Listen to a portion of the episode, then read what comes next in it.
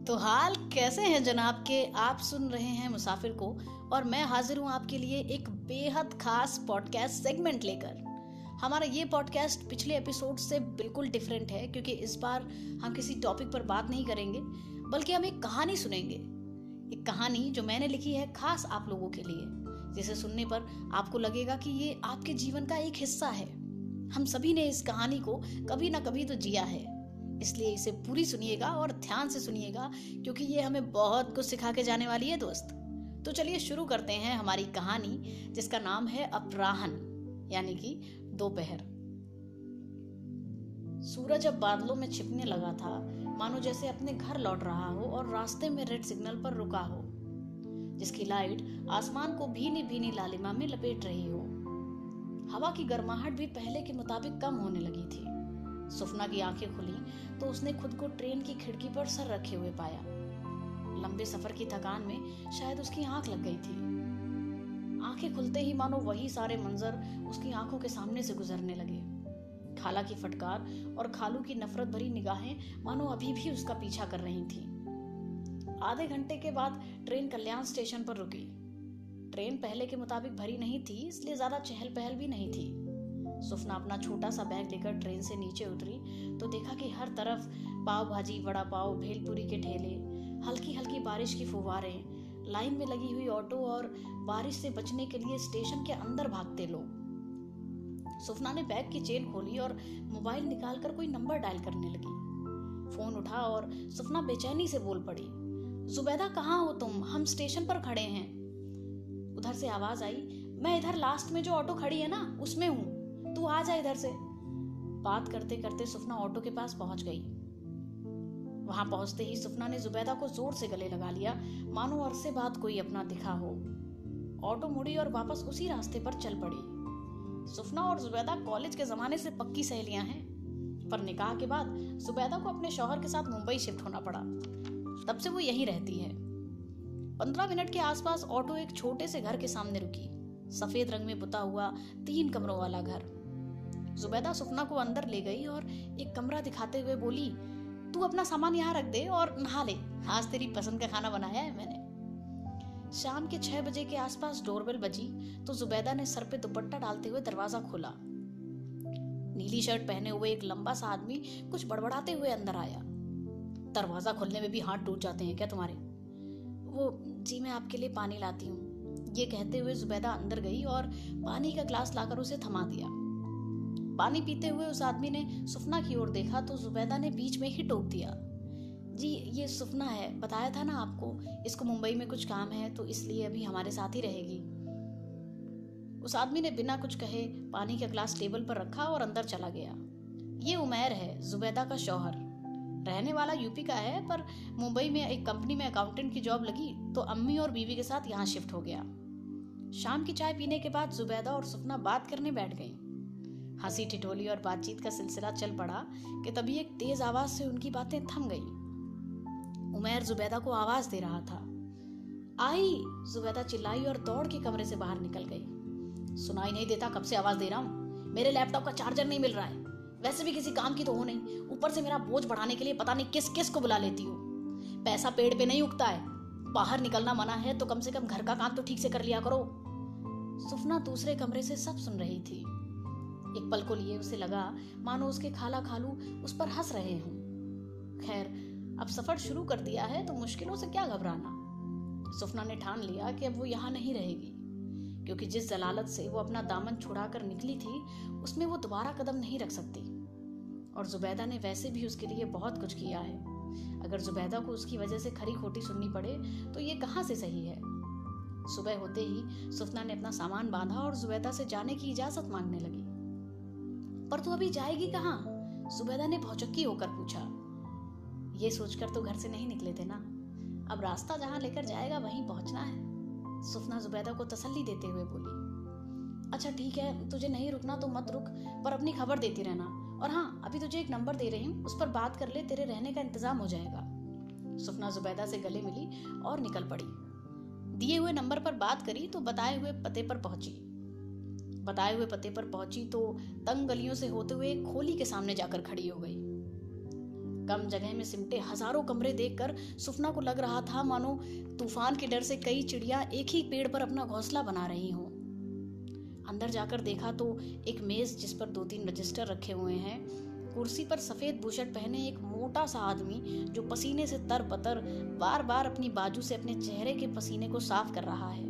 उसके एक हाथ में समोसा और दूसरे हाथ में मोबाइल, जिस पर वो टकटकी लगाकर कुछ देख रहा है। सुफना की आवाज़ देने पर उसने मोबाइल से नज़र हटाई और सुफना की तरफ़ देखा और बोला, आप ही सुफना जी हैं? जी हाँ सुफना ने जवाब दिया। सुफना जी, जैसे मैंने आपको फ़ोन पर बताया था, लेडीज़ कमरा तो अभी कोई खाली नहीं है। हाँ एक हॉल है, जिसमें पहले से तीन लोग रह रहे हैं। आप बोले तो मैं आपको अभी वहाँ शिफ्ट करा देता हूँ। दो लड़कियाँ हैं और एक कच्ची उम्र का लड़का है, इक्कीस बाईस साल का। अभी आप वहाँ रह लीजिए। जैसे ही कोई लेडीज़ कमरा खाली होता है, मैं आपको वहाँ शिफ्ट करा दूँगा। सुफना जिस जगह खड़ी थी, वहाँ उसके पास ना कहने की कोई वजह नहीं थी। इसलिए उसने हाँ में अपना सिर हिलाया और बोली, ठीक है। उस आदमी ने सुफना को इकतीस नंबर हॉल की चाबियाँ दी और कहा, सीढ़ियों से बाई तरफ़ आप चली जाइए। सुफना अपने कमरे तक पहुँची तो देखा कि चार बेड, दो खिड़की, दीवार पर लगे हीरो हीरोइन के पोस्टर्स और ज़मीन पर रखा हुआ सामान। बिना अलमारी वाले इस कमरे में सुफना अपने सामान के लिए जगह बनाने लगी। सुफना ने रहने का ठिकाना तो ढूंढ लिया था, लेकिन अब आगे क्या, कैसे करना है, ये सब उसको धुंधला नज़र आ रहा था। क्या उसको कोई गाने का मौका देगा भी, या कोई काम नहीं मिलेगा? सवाल कई थे और जवाब एक भी नहीं। इसी उधेड़ बुन में सुफना अपने बिस्तर पर जाके सो गई। शाम को कमरे में हुई हलचल से सुफना की नींद टूटी तो देखा कि दो लड़कियाँ आपस में बातें कर रही हैं, और उसकी बाई तरफ़ एक लड़का है जो कागजों से घिरा हुआ, किसी खुरपेच में लगा हुआ है। दोनों लड़कियों ने सुफना की तरफ़ देखा तो उसके पास आकर उससे बातचीत करने लगी। तुम आज ही आई हो इधर? जी हाँ सुफना ने बताया। मुंबई हीरोइन बनने आई हो क्या? जी नहीं। बातचीत के इस दौर में ही, कुछ पल में ही सुफना को यहाँ अपनापन महसूस होने लगा था। वो दोनों लड़कियाँ यहाँ दो सालों से हैं। आइटम सॉन्ग्स, एड्स में जूनियर आर्टिस्ट का काम करके रोजी रोटी चल जाती है उनकी। ये जगत है, हमारा रूममेट घर से भाग के मुंबई आया था चार साल पहले। मुंबई ना, ऐसे ही लोगों का दूसरा घर है। सुफना के दाई और बैठी लड़की ने हंस के कहा। जगत भी हंसा और सुफना की ओर देखकर फिर अपने काम पर लग गया। सुफना जगत को देख रही थी और सोच रही थी कि काश, इस उम्र में उसमें भी इतनी हिम्मत होती। सांवला रंग, बिखरे बाल धसी हुई आँखें और उन आँखों में एक अजीब सी बेबाकी, जो शायद हर चीज़ को एक अलग नज़रिए से देखती हैं।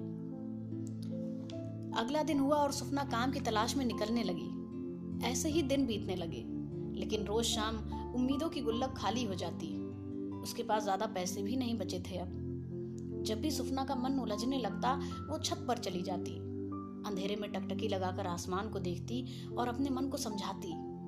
कि इस आसमान के जितना अंधेरा तो नहीं होगा हमारे जीवन में। कुछ तारे बटोर कर हम भी अपनी दुनिया रोशन करेंगे बिल्कुल इस आसमान की तरह।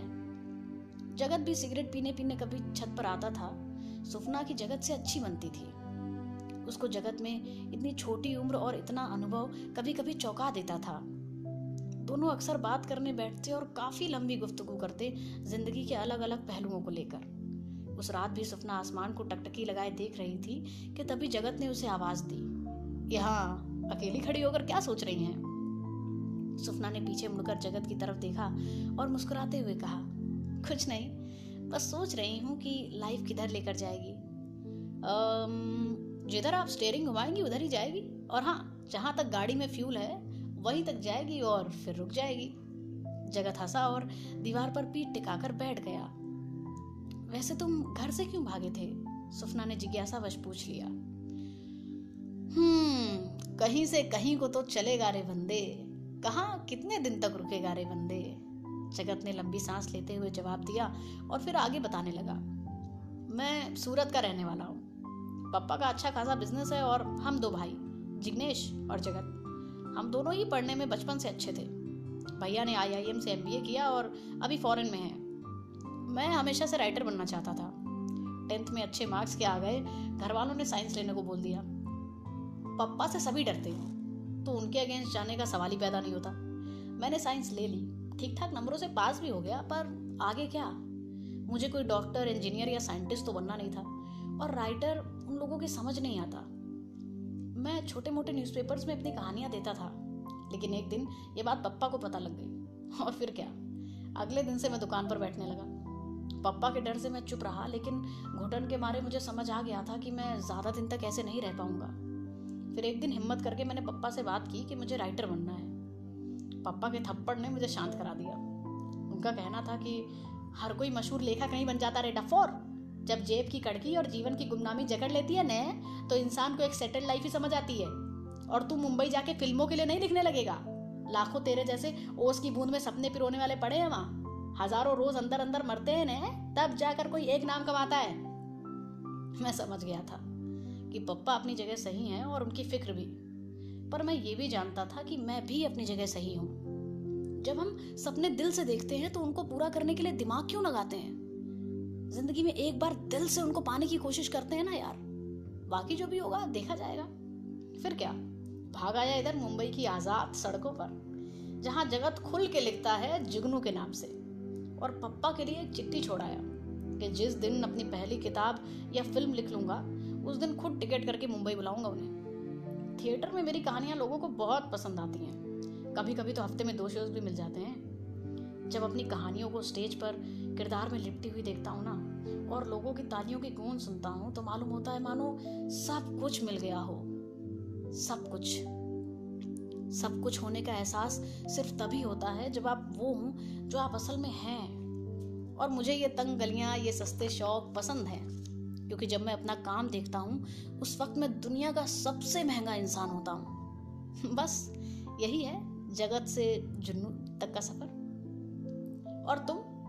तुम क्यों हो यहाँ, गुमनाम सितारों की दुनिया में? ये पूछते ही जगत चुप होकर सपना को देखने लगा। हमारी कहानी तुम्हारे जैसी खास नहीं है, पर कहानी तो सबकी होती है। मैं यूपी के छोटे से शहर से हूँ। कुछ लोग ज़िंदगी भर सिर्फ़ खोते हैं, और शायद हम उन्हीं बदकिस्मत लोगों में से हैं। सात साल के थे जब अम्मी अब्बू का दुकान में आग लगने से इंतकाल हो गया। अम्मी को सलमा आगा जी बहुत पसंद थी, और हमारी आवाज़ भी बहुत अच्छी थी। इसलिए अम्मी का सपना था कि वो हमें गायिका बनाए। अम्मी हमें संगीत की तालीम के लिए सुलेमान चाचा के घर भी भेजती थी। लेकिन इंतकाल के बाद नानी हमें घर ले आई, जहाँ खाला खालू ने हमारी ज़िम्मेदारी उठाई। वहाँ ना तो सुलेमान चाचा थे, ना संगीत, और हम इतने सदमे में थे कि सबसे अलग हो गए। ऐसा नहीं था कि खाला खालू हमें प्यार नहीं करते थे, पर उससे ज़्यादा कहीं ना कहीं हम उनके लिए एक ज़िम्मेदारी बन के रह गए थे। उन्होंने हमें पढ़ाया लिखाया, पर हमें वो कुछ अच्छा नहीं लगता। मानो संगीत से दूर होकर हमारे जहाँ में कोई रौनक ही ना रही हो। एक बार ईद के मेले से नानी हमारे लिए रेडियो लाई। तब हम तेरह साल के थे। उस दिन ऐसा लगा जैसे हमें हम वापस मिल गए हैं। हम रेडियो सुनते और उसके साथ साथ गाने का रियाज भी करते। खाला खालू को ये सब कुछ खास पसंद नहीं आता था, पर नानी हमेशा हमारे लिए सबसे लड़ लेती थी। नानी का किरदार हमारे जीवन में बरगद की छांव जैसा रहा है। मानो हर धूप से बचाए हमें पनपता हुआ देख रही हूँ। हमें लगा कि शायद हम अपने सपनों की उड़ान ऐसे ही भर लेंगे। पर पानी कितना भी बह ले, जरा सी ठंड या गर्मी में उसको अपना अस्तित्व बदलना पड़ता है। इंसान का भी हाल पानी जैसा ही तो है। हालात जरा से उलट पलट होते हैं और हम बदल जाते हैं एक नए रूप में, ताकि हम उन हालातों में जी सकें। हमारे जीवन का एक ऐसा ही पहलू था मुनव्वर सिद्दीकी वो बड़े बाप की बिगड़ी औलाद तो था ही, और धीरे धीरे बुरी संगत में रहकर वो नामी गुंडों में शुमार भी होने लगा था। वो स्कूल से हमें पसंद करता था और हमसे निकाह करना चाहता था। पर इसमें कभी भी हमारी मर्ज़ी नहीं थी। मुनव्वर के अब्बा सिद्दीकी साहब हमारे खालू के अज़ीज़ दोस्त हुआ करते थे। वो अक्सर हमारे घर आते जाते और एक दिन उन्होंने खालू से हमारा हाथ मांग लिया मुनव्वर के लिए। वो लोग पैसे से काफ़ी मज़बूत हैं और शहर के जाने माने रईस भी। इसलिए खालू का मन था कि हमारा निकाह मुनव्वर से हो जाए और उनकी बड़ी बेटी आफरीन का निकाह सिद्दीकी साहब के छोटे बेटे हमजा से।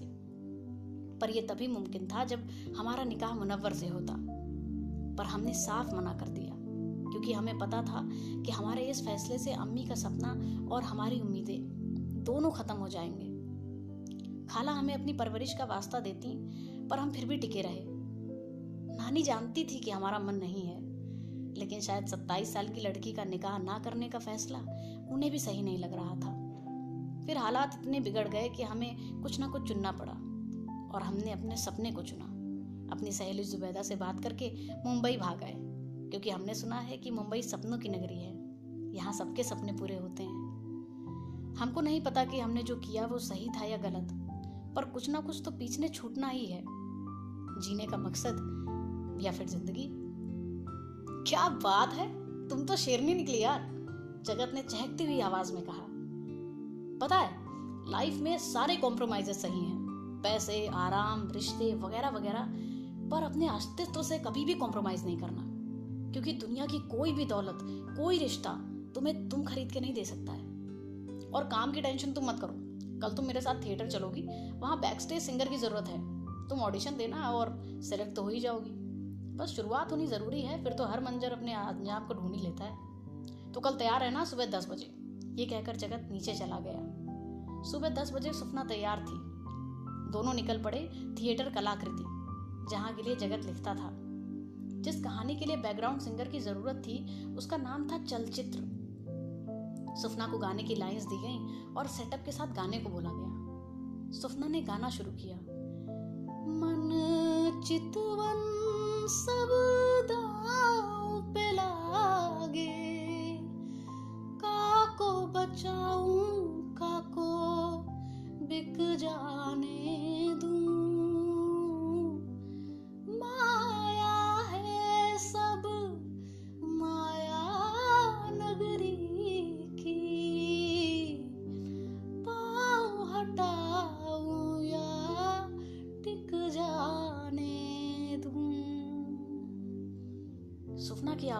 थिएटर में गूंजी मानो, उमस के मौसम में ठंडी हवा का हल्का सा झोंका गुजर गया हो।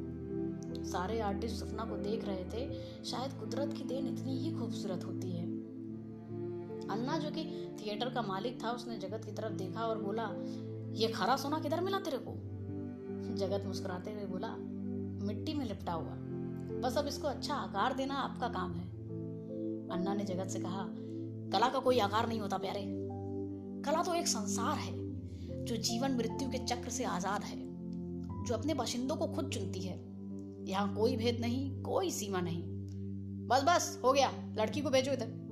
अन्ना ने थिएटर मैनेजर को आवाज़ देते हुए कहा। सुफना उठी और अन्ना के पास आई।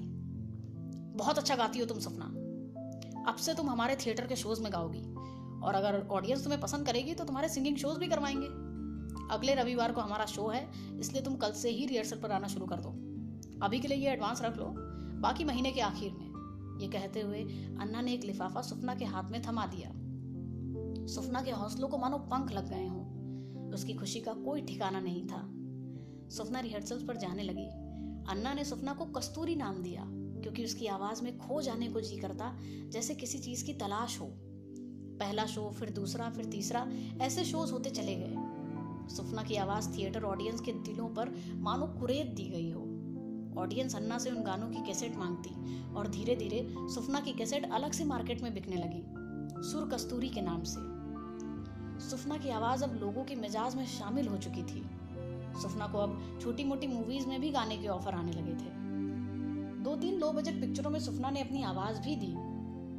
सुफना के लिए मानो उसकी अम्मी का सपना और उसका अस्तित्व दोनों हकीकत से भी ऊँचे उठ चुके हों। ज़िंदगी की गाड़ी सही रास्ते पर चल रही थी। बस सुफना को नानी की बहुत याद आती। वो नानी की गोद में सिर रखकर उनको वो सारे किस्से सुनाना चाहती थी जो उसने मुंबई में जिए थे। जगत सुफना को बहुत अच्छे से समझने लगा था। उसने सुफना को एक कलाकार और इंसान दोनों के रूप में गिरते संभलते देखा था। दोनों के बीच में एक अलग सा रूहानी लगाव था, जैसा एक कला का होता है दूसरी कला से। हम में से कई लोग इसे प्यार, इश्क, मोहब्बत ये सब नाम दे सकते हैं, पर इससे बहुत अलग एक सादा सा रिश्ता होता है हमदर्दी का। वो एक दूसरे के मार्गदर्शक थे, कभी बहुत अच्छे दोस्त, कभी एक दूसरे की प्रेरणा। इससे ज़्यादा शब्द नहीं है उनके रिश्ते को समझाने के लिए। एक दिन सुफना को थिएटर में घर से कॉल आया। आफरीन ने सुफना को बताया कि नानी की तबीयत ठीक नहीं है। अब तो डॉक्टर्स भी जवाब दे रहे हैं। सुफना की आँखों से आँसू बहने का सिलसिला शुरू हुआ और थमने का नाम नहीं ले रहा था। जगत और वो फ़ौरन थिएटर से निकल गए। रास्ते में जगत ने सुफना से पूछा कि, नानी को हुआ क्या है? नानी को टीबी है और अब शायद उनकी हालत ज़्यादा बिगड़ गई है। सुफना इसके आगे कुछ न कह सकी। जगत ने सुफना के कंधे पर हाथ रखा और उसे ढांढस देते हुए कहा कि, तुम कल की ट्रेन से जाओ और मुझे लगता है कि तुम्हें नानी को यहाँ ले आना चाहिए। यहाँ किसी अच्छे डॉक्टर से उनका इलाज कराएँगे। नई सुबह हुई। सुफना और जगत स्टेशन पहुँचे। सुफना की धड़कनों में घर वापसी की छटपटाहट तो थी, पर आँखों में एक अजीब सा डर भी झलक रहा था। पलक झपकते ही ट्रेन स्टेशन पर आ पहुँची और सुफना अपना कंपार्टमेंट ढूँढने लगी। सुफना ट्रेन में चढ़ी और जगत की तरफ़ देखने लगी। मानो जैसे उससे कह रही हो कि उसे डर लग रहा है। एक अनजान सी घबराहट उसके पैरों को ज़मीन पर जमा रही है। पर खुद को बांधते हुए और अपने डर को मुस्कान से ढकते हुए सुपना अपनी सीट पर जाकर बैठ गई। कुछ ही देर में ट्रेन धीरे धीरे आगे बढ़ने लगी। सफ़र पूरा होने पर ट्रेन रुकी तो सुफना अपना सामान लेकर ट्रेन से उतरी और ऑटो करके घर की तरफ़ निकली। घर स्टेशन से वही पंद्रह बीस किलोमीटर की दूरी पर था। रास्ते में सवालों के सैलाब सुफना के मन को डुबा रहे थे। कभी कभी मन होता कि यहीं से उतर के वापस चली जाए। पता नहीं सबका रवैया कैसा होगा, कितने सवालात होंगे और कितनी नाराज़गी। पर नानी से मिलने की बेचैनी उसके इन सभी ख्यालों को धो दे रही थी। देखते देखते ऑटो रुकी और ऑटो वाला बोला, आपा, पहुँच गए। इसी आवाज़ के साथ सुफना की गहरी सोच टूटी और सामने वही गली थी, जिसकी जंजीरें पिघलाकर उसने अपने ख्वाबों के मकान का दरवाज़ा बनाया है। खैर धीरे धीरे चलते हुए सुफना खाला के घर के सामने पहुँच गई और डोरबेल बजाई। आफरीन ने दरवाज़ा खोला और चौंक के रह गई। आपी आप आइए अंदर आइए, अम्मी, देखो सुफना आपी आई हैं। बस, इतना सुनते ही खाला रसोई घर से भागते हुए आई। सुफना तू? ऐसे अचानक? सब ठीक तो है ना? आफरीन, जा अपी के लिए पानी लेके आ। सुफना कुछ बोल पाती, उससे पहले ही खाला के सवालों ने उससे पूरी तरीके से घेर लिया था। हाँ तसल्ली थी इस बात की कि खाला की आवाज़ में नाराज़गी से ज़्यादा फ़िक्र थी। सुफना ने खाला से पूछा, खाला, आप हमसे नाराज़ नहीं हैं? सच कहूँ तो नाराज़गी थी, पर अब ज़्यादा है। तू वापस क्यों आई बच्चा? यहाँ सब तुझे ठीक निगाह से नहीं देखेंगे। और तेरे खालू, वो तो तुझे देखते ही तेरे ऊपर बरस पड़ेंगे। चिड़िया एक बार आज़ाद हो जाए तो वापस मुड़ के पिंजरे में नहीं देखती। वरना इस बार उसे कैद भी नसीब नहीं होती बेटा। जी खाला, हम जानते हैं कि खालू हमसे बेहद नाराज़ है, पर नानी की तबीयत सुनकर हमसे रहा नहीं गया। नानी कहाँ है? नानी सो गई हैं। उनकी तकलीफ़ भी बढ़ गई है ना। टीबी से उनकी साँसें अब सही से नहीं चलती। डॉक्टर ने बोला है कि बड़ी जगह इलाज करवाएँ, मगर पैसे की किल्लत से बस काम चलाओ, इलाज ही चल रहा है। सुफना उठी और नानी के कमरे के पास गई। देखा तो नानी अपने बिस्तर पर लेटी भारी भारी साँसें खींच रही हैं। मानो एक एक सांस खुदा से खींच के ला रही हूँ। सुफना नानी के सिराने जाकर बैठ गई और नानी का हाथ पकड़ के उसके सिर को सहलाने लगी। बुखार से तपती नानी में मानो जान वापस आ गई हो। उन्होंने सुफना को देखा और आँखों से लगातार आँसू गिराते हुए उसके हाथ को चूमने लगी। सुफना ने अपने आँसू पोछे और नानी के भी। और नानी से बोली, देखो, आप रोज हमें याद करती थी ना? हम आ गए। सांस फूलने की वजह से नानी बहुत ज़्यादा कुछ बोल नहीं पा रही थी। मगर हाँ उनकी आँखें सुफना से सारा लेखा जोखा बयां कर रही थी। तभी खालू आए और सुफना को देखते ही उनकी आँखों में खून उतर आया। ये यहाँ क्यों आई है अब? पूरी बिरादरी में हमारी नाक उछालती और अब हमारे जख्मों में नमक छिड़कने चली आई। इससे कहो, हम इससे कोई ताल्लुक नहीं रखना है। जहाँ से आई है, वहीं दफ़ा हो जाइए। हम इज्जतदार लोग हैं, हमारी जवान बेटी है, उसका भी कहीं रिश्ता नहीं होगा इसकी वजह से। आप शांत हो जाइए, वो जल्दी चली जाएगी, ये कहते हुए खाला उन्हें अंदर ले गए। सुफना ने मन बना लिया था कि नानी का इलाज करवाएगी मुंबई ले जाकर। खाला ने भी मंजूरी दे दी। इसी बीच सिद्दीकी साहब के बेटे मुनव्वर, जिसके साथ सुफना का रिश्ता होने वाला था, उसको पता लगा कि सुफना आई हुई है। वो आओ ना ताओ देखकर घर आ गया और सुफना को धमकाते हुए बोला कि तुम अब वापस नहीं जाओगी। जो भी हुआ, हम सब भूल जाने को तैयार हैं। हम तुमसे मोहब्बत करते हैं, सुफना, और तुमसे निकाह करना चाहते हैं। इसलिए अब ये ड्रामा बंद करो और निकाह के लिए हाँ कर दो।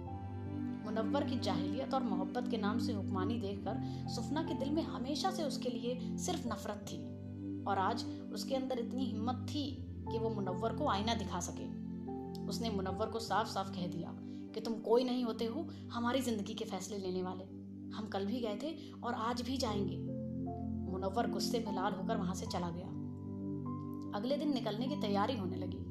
सुफना और नानी को स्टेशन छोड़ने आफरीन और खाला गई। ट्रेन चल पड़ी। नानी को शॉल में लपेटे, उसका सर अपने कंधे पर रखे, सुफना हल्की हल्की नींद में खोने लगी थी। ट्रेन अगले स्टेशन पर रुकी, तभी आसपास हुई हड़बड़ी से सुफना की आँखें खुली और सामने देखा तो मुनव्वर और कई लड़के खड़े थे। सुफना चौक के उठ गई। तो तुम तुम यहाँ क्या कर रहे हो? आगे की कहानी सुनने के लिए पार्ट टू ज़रूर सुने।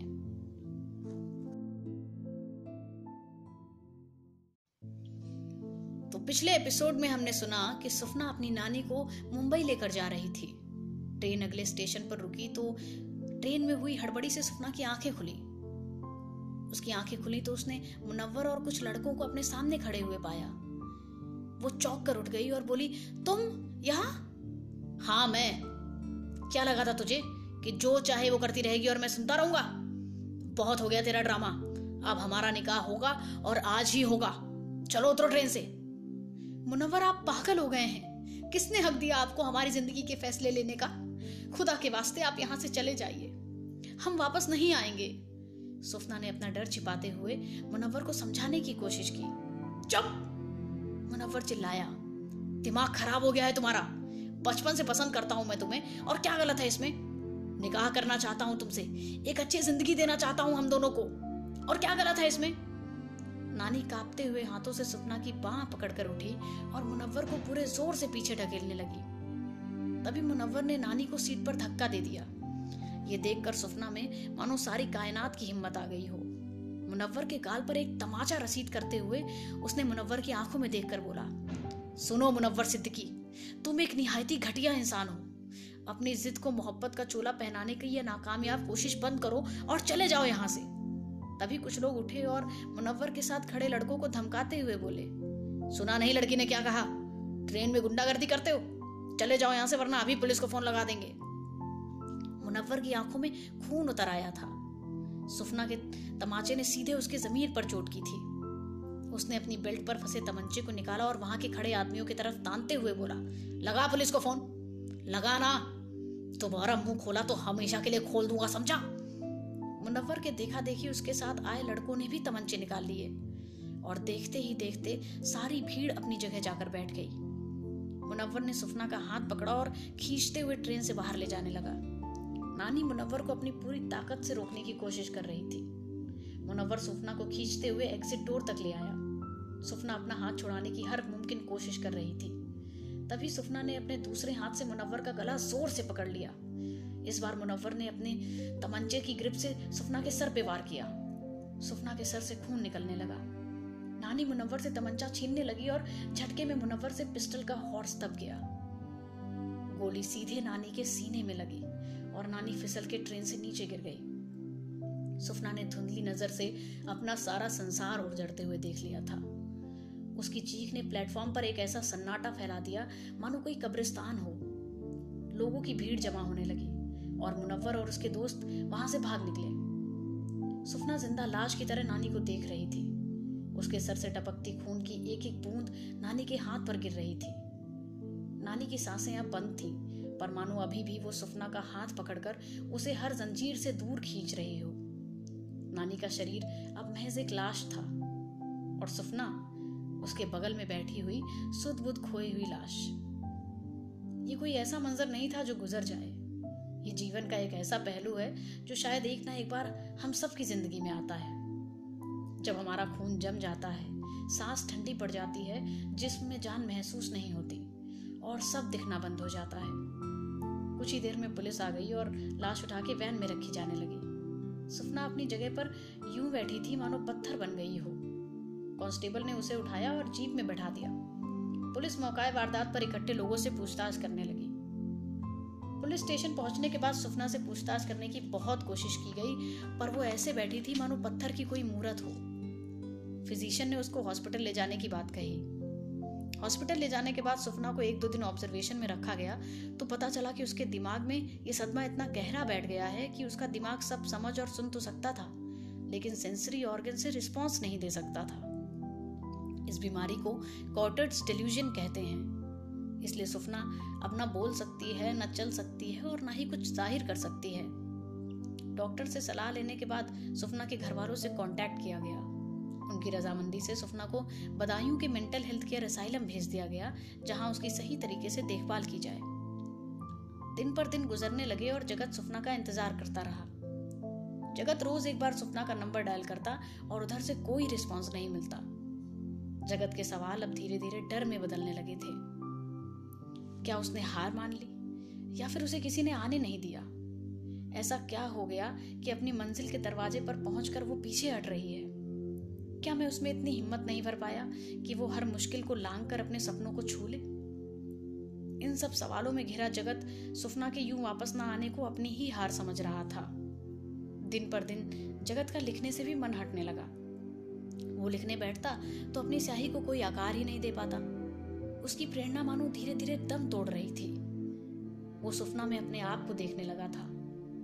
कई दिन उसने कोशिश की कि वो इन सबसे अपना दिमाग हटा ले, कई पैतरे भी अपनाए, पर सब कुछ वापस उसी चुभन पर आके खत्म हो जा रहा था। अब जगत के लिए इस हाल में रहना बहुत दर्दनाक हो चुका था। कलाकार जब अपनी कला को आकार नहीं दे पाता है तो अंदर से मरने लगता है। उसका किरदार, उसकी शख्सियत सब खत्म होने लगती हैं। वो बस एक पुतला बन जाता है जिसने अपना तन ढक रखा हो और लोगों की भीड़ में घूम रहा हो। ऐसे में उसकी एक शख्स की याद आई, मास्टर जी की। जगत जब शुरुआती दिनों में मुंबई आया था, तब मास्टर जी से मिला था। उनका पूरा नाम रूप नारायण मिश्रा है। थिएटर जगत के अखड़ लेखक हैं मास्टर जी। कई किताबें भी लिख चुके हैं। बड़े बड़े फ़िल्म डायरेक्टर मास्टर जी से लिखवाना चाहते हैं। लेकिन उनका मानना है कि फ़िल्म जगत की मिलावटी कहानियों में उनकी कहानियाँ फिट नहीं बैठती। ये अपने अक्खड़ लेखन, मिजाज और दो टूक बात कहने के लिए जाने जाते हैं। इसीलिए सब प्यार से इन्हें मास्टर जी कहते हैं। शुरुआती दौर में जगत की लेखन कला और उसका काम, दोनों निखारने का काम मास्टर जी ने ही किया। अगले दिन जगत पहुँच गया मास्टर जी के घर। कमरे के किनारे एक दरी पर मेज लगाए, मटमैला कुर्ता पहने अधेड़ उम्र का आदमी कुछ पढ़ने में व्यस्त है। जगत उनके पास गया और उनके पैर छूकर उनके सामने बैठ गया। उनके चेहरे की झुर्रियों से मालूम पड़ रहा था, मानो तजुर्बे और कलाकारी ने आपस में बंटवारा कर रखा हो। जगत को देखते ही वो अपना चश्मा ठीक करते हुए बोले, अरे जुगनू, आओ भाई, आओ। कुछ नया पढ़ने को लेकर आए हो क्या? नहीं, मास्टर जी। कई दिन हुए कुछ लिखा नहीं। जगत ने झिझकते हुए बोला, क्यों भाई? जानते हो ना लेखक अगर लिखे ना तो उसके विचारों में जंग लगने लगती है। मास्टर जी ने व्यंग्यात्मक अंदाज में कहा। जगत अपनी हथेलियों को आपस में रगड़ते हुए बोला, लेकिन अगर कला कहीं कैद हो जाए तो? उसको मंच पर कैसे उतारेगा कोई? हम्म मास्टर जी ने लंबी सांस लेते हुए कहा। वो भाप गए कि कोई बात है जिसका हल जगत के पास नहीं है। पसरे सन्नाटे को समेटते हुए बोले आखिर ऐसी क्या बला है जो तुम्हारी कलम की धार खोटी कर रही है? बला क्या है? ये तो मैं नहीं जानता, मास्टर जी। पर क्यों है? ये पता है। ये कहते हुए जगत ने सारा किस्सा शुरू से आखिरी तक मास्टर जी को कह डाला। मास्टर जी शांत आँखों से जगत को सुन रहे थे। जब जगत ने अपनी पूरी बात कह ली तो मास्टर जी लंबी चुप्पी के बाद बोले अच्छा उठकर जरा बत्ती बंद कर दोगे जगत को बात कुछ पल्ले नहीं पड़ी। पर उसने लाइट ऑफ़ कर दी। मास्टर जी ने बगल के ड्रॉर से एक मोमबत्ती निकाली और लाइटर से उसे जलाकर एक प्याली में रख दिया। मास्टर जी जगत की तरफ़ देखते हुए बोले, इस मोमबत्ती की तरफ़ गौर करो। ध्यान से देखो इसे। हम सब कहीं ना कहीं अपने किसी ना किसी रिश्ते में इस मोमबत्ती से हो जाते हैं। हम उस रिश्ते को रोशनी दे देते हैं, पर खुद मोम की तरह पिघलते रहते हैं। और अचानक से जब सब खत्म हो जाता है तो हम खुद पर गौर करते हैं। रोशनी भी बुझ चुकी होती है और हम भी छटपटाने लगते हैं, क्योंकि हम उस अंधेरे से घबरा जाते हैं। पर हमें उस वक्त बस अपना नज़रिया बदलने की ज़रूरत है। हम पिघल कर फिर इकट्ठे हो चुके होते हैं एक नए रूप में। बस एक बाती की ज़रूरत है और हम दोबारा रोशन हो जाते हैं, जैसे कि ये मोम अब पिघल कर प्याली का आकार ले चुका है। एक नई बाती डालो और फिर से रोशनी कर लो। मास्टर जी जगत के कंधे पर हाथ रखते हुए बोले, ईश्वर ने जब सवाल बनाए तो उनके जवाब कहीं ना कहीं छुपाते गए। इंसान जब तलाश में निकलता है तो जवाब अपने आप मिलते जाते हैं। कई बार ज़िंदगी में ऐसा होता है कि हमारी सबसे प्यारी चीज़, सबसे प्यारा सपना या इंसान हमसे अलग हो जाता है। तब हम क्यों जी रहे हैं, ये हमें समझ में नहीं आता। पर इसका मतलब ये नहीं कि हम खत्म हो जाए या उस सपने, इंसान या चीज़ को खत्म कर दें अपने अंदर से। बल्कि हम ये सोचें कि उस सपने, उस इंसान या उस चीज़ से हमें लगाव क्यों है? और कुछ ऐसा करें कि वो ताउम्र हम में जगमगाए। यही अंत एक अच्छी शुरुआत है जगत। तुम्हारे सवालों का सही जवाब भी कहीं ना कहीं छुपा होगा। शायद वहीं जहाँ से सवाल आया है। तलाश में निकलो और सारे जवाब मिल जाएँगे। जगत समझ चुका था कि उसे क्या करना है। अगले दिन अपना बैग पैक करके निकल पड़ा सुफना के शहर। उसके पास सुफना का पता था जो उसकी डायरी में लिखा था। उसी को ढूंढते ढूंढते पहुँच गया सुफना की खाला के घर। वहाँ पहुँचने पर उसे खाला ने सारा हाल सुनाया। जो गुजरा उसे सुनकर अमूमन किसी का भी दिल बैठ जाएगा। पर जगत उसको अंदर से दुख के साथ साथ तसल्ली भी हुई। इस बात की कि उसने सपना को गलत नहीं समझा था। वो खुद हार मानने वालों में से नहीं है। उसे पता चला कि सुफना का दिमाग अब ठीक नहीं है। वो एक ज़िंदा लाश बन चुकी है। मुनव्वर और उसके दोस्त तो जेल की रोटियाँ खा रहे हैं। पर सुफना न रोती है, न हंसती है और न कुछ बोल पाती है। सुफना की असाइलम का पता लेकर जगत वहाँ पहुँच गया। सुफना अब पेशेंट नंबर 213 थी। अब यही उसकी पहचान थी। जगत की आँखों में आँसू थे। रूम में जाने से पहले उसने अपना बैग बाहर रखा, आँसू पोछकर एक बड़ी सी मुस्कान अपने चेहरे पर चिपकाई और अंदर गया। सुफना अपने बेड पर बैठकर खिड़की के बाहर एक टक देख रही थी। मानो खुली हवा में कहीं खुद को ढूंढ रही हो। जगत उसके पास जाकर बैठ गया। सुफना की नज़र मानो एक बर्फ़ हो चुकी थी। बेबसी और नाइंसाफी को शायद जगत ने इतने करीब से कभी नहीं देखा था। वो उठा और बाहर चला गया। उसने भैया को कॉल किया और पूछा कि असाइलम से किसी पेशेंट को अगर अपने साथ ले जाना हो तो क्या करना पड़ेगा? भैया ने उसे पूरा प्रोटोकॉल समझाया। सुफना की खाला के पास जाकर जगत ने उनसे लाख मिन्नतें की कि इस मौत जैसी ज़िंदगी से निकालकर वो सुफना को वहाँ ले जाना चाहता है जहाँ कम से कम उसे मौत का इंतज़ार तो ना रहे। खाला ने कॉन्सेंट पेपर पर साइन किए टर्म्स एंड कंडीशंस पर जगत ने साइन किए। उसकी इनकम प्रूफ और कई सारे डॉक्यूमेंट सर्टिफाई होने के बाद सुफना की कस्टडी फाइनली जगत को मिल गई। जगत सुफना वाप, को वापस मुंबई ले आया और कुछ दिन के लिए मास्टर जी के घर शिफ्ट हो गया।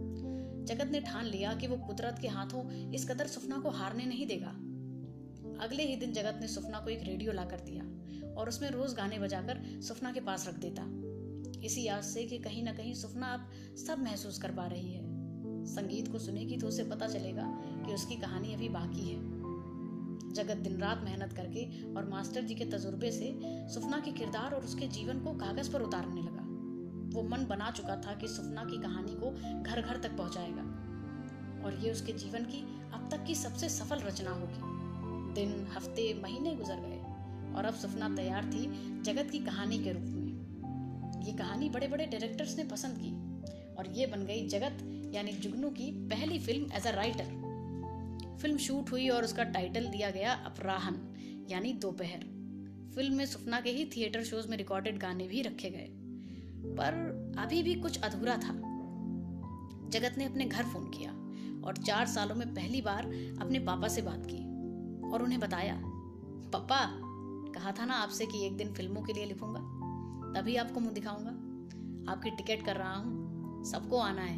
मेरी पहली फ़िल्म की स्क्रीनिंग है पापा और मैं दावे से कह सकता हूँ कि किसी राइटर की पहली फ़िल्म इतनी स्पेशल नहीं होगी। फ़िल्म को बड़े पर्दे पर रिलीज़ करने से पहले उसकी स्पेशल स्क्रीनिंग रखी गई। सुफना के लिए। मीडिया का तांता लगा हुआ था। सुफना की तस्वीरों के लिए सारी मीडिया हलचल में पड़ी हुई थी। एक अनजान लड़की जिसके बारे में ज़्यादा लोग जानते भी नहीं है, उसकी कहानी में ऐसा क्या है कि उस पर फ़िल्म बन रही है? ये सवाल हर किसी की ज़ुबान पर था। सुफना ने पूरी मूवी देखी और उस दिन पहली बार उसकी आँखों से आँसू टपके। ये जगत के लिए सबसे बड़ी अचीवमेंट थी। फ़िल्म रिलीज़ हुई और जनता को उसका बेशुमार प्यार मिला। और कस्तूरी, यानी सुफना की कहानी, हर ज़ुबान पर चढ़ गई।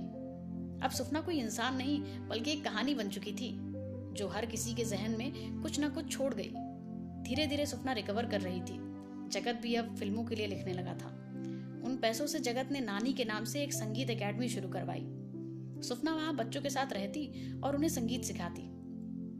धीरे धीरे वो ठीक भी होने लगी थी। और एक ऐसा भी दिन आया, जब कस्तूरी वापस अपनी आवाज़ में नगमे बुनने लगी। तो ये थी हमारी कहानी। कहने को तो ये सिर्फ़ एक कहानी है, सपनों की, संघर्ष की, इंसानियत के अलग अलग पहलुओं की, पर देखा जाए तो ये कहीं ना कहीं हम सब की कहानी है। ज़िंदगी में हम सब एक ऐसे दौर से गुजरते हैं, जब हम सपनों और अपनों के बीच में जूझते हैं, या कभी जब हम किसी अपने को जीने का मकसद समझ लेते हैं, और जब वो शख्स या मंजिल हमसे दूर हो जाती है तो हम अपनी ज़िंदगी को बेकार समझने लगते हैं, या उस इंसान से नफरत करने लगते हैं। तब हमें ऐसा ना करते हुए ये याद रखना चाहिए कि हमने इससे क्या बेहतर जोड़ा है और उसे एक ऐसी जगह खर्च करना चाहिए जिससे हम इस दुनिया को और खुद को एक बेहतर किस्सा बना पाए। जब हमें लगे कि अब तो जीने का कोई मकसद ही नहीं है यार, और अब जीवन की शाम हो चुकी है तो खुद को याद दिलाओ कि ये सिर्फ़ अपराहन है, अभी तो सिर्फ़ दोपहर ही हुई है, और जुट जाओ उसके आगे एक हसीन शाम बनाने में, जैसे कि किसी पेंटर के कैनवस में होती है। किसी की मुस्कुराहटों पे हो निसार, किसी का दर्द मिल सके तो ले उधार, किसी के वास्ते हो तेरे दिल में प्यार, जीना इसी का नाम है। ये कहानी तो खत्म हुई, मगर इससे जो सीखा है वो हमेशा अपने जहन में रखिएगा। जल्दी मिलेंगे एक नए एपिसोड के साथ। तब तक खाते खेलते रहिए, खुश रहिए, अपना और अपनों का ख्याल रखिए। थैंक यू एंड यस अगर ये कहानी पसंद आई हो तो प्लीज़ प्लीज़ प्लीज़ अपने रिव्यू ज़रूर शेयर करिएगा। Thank you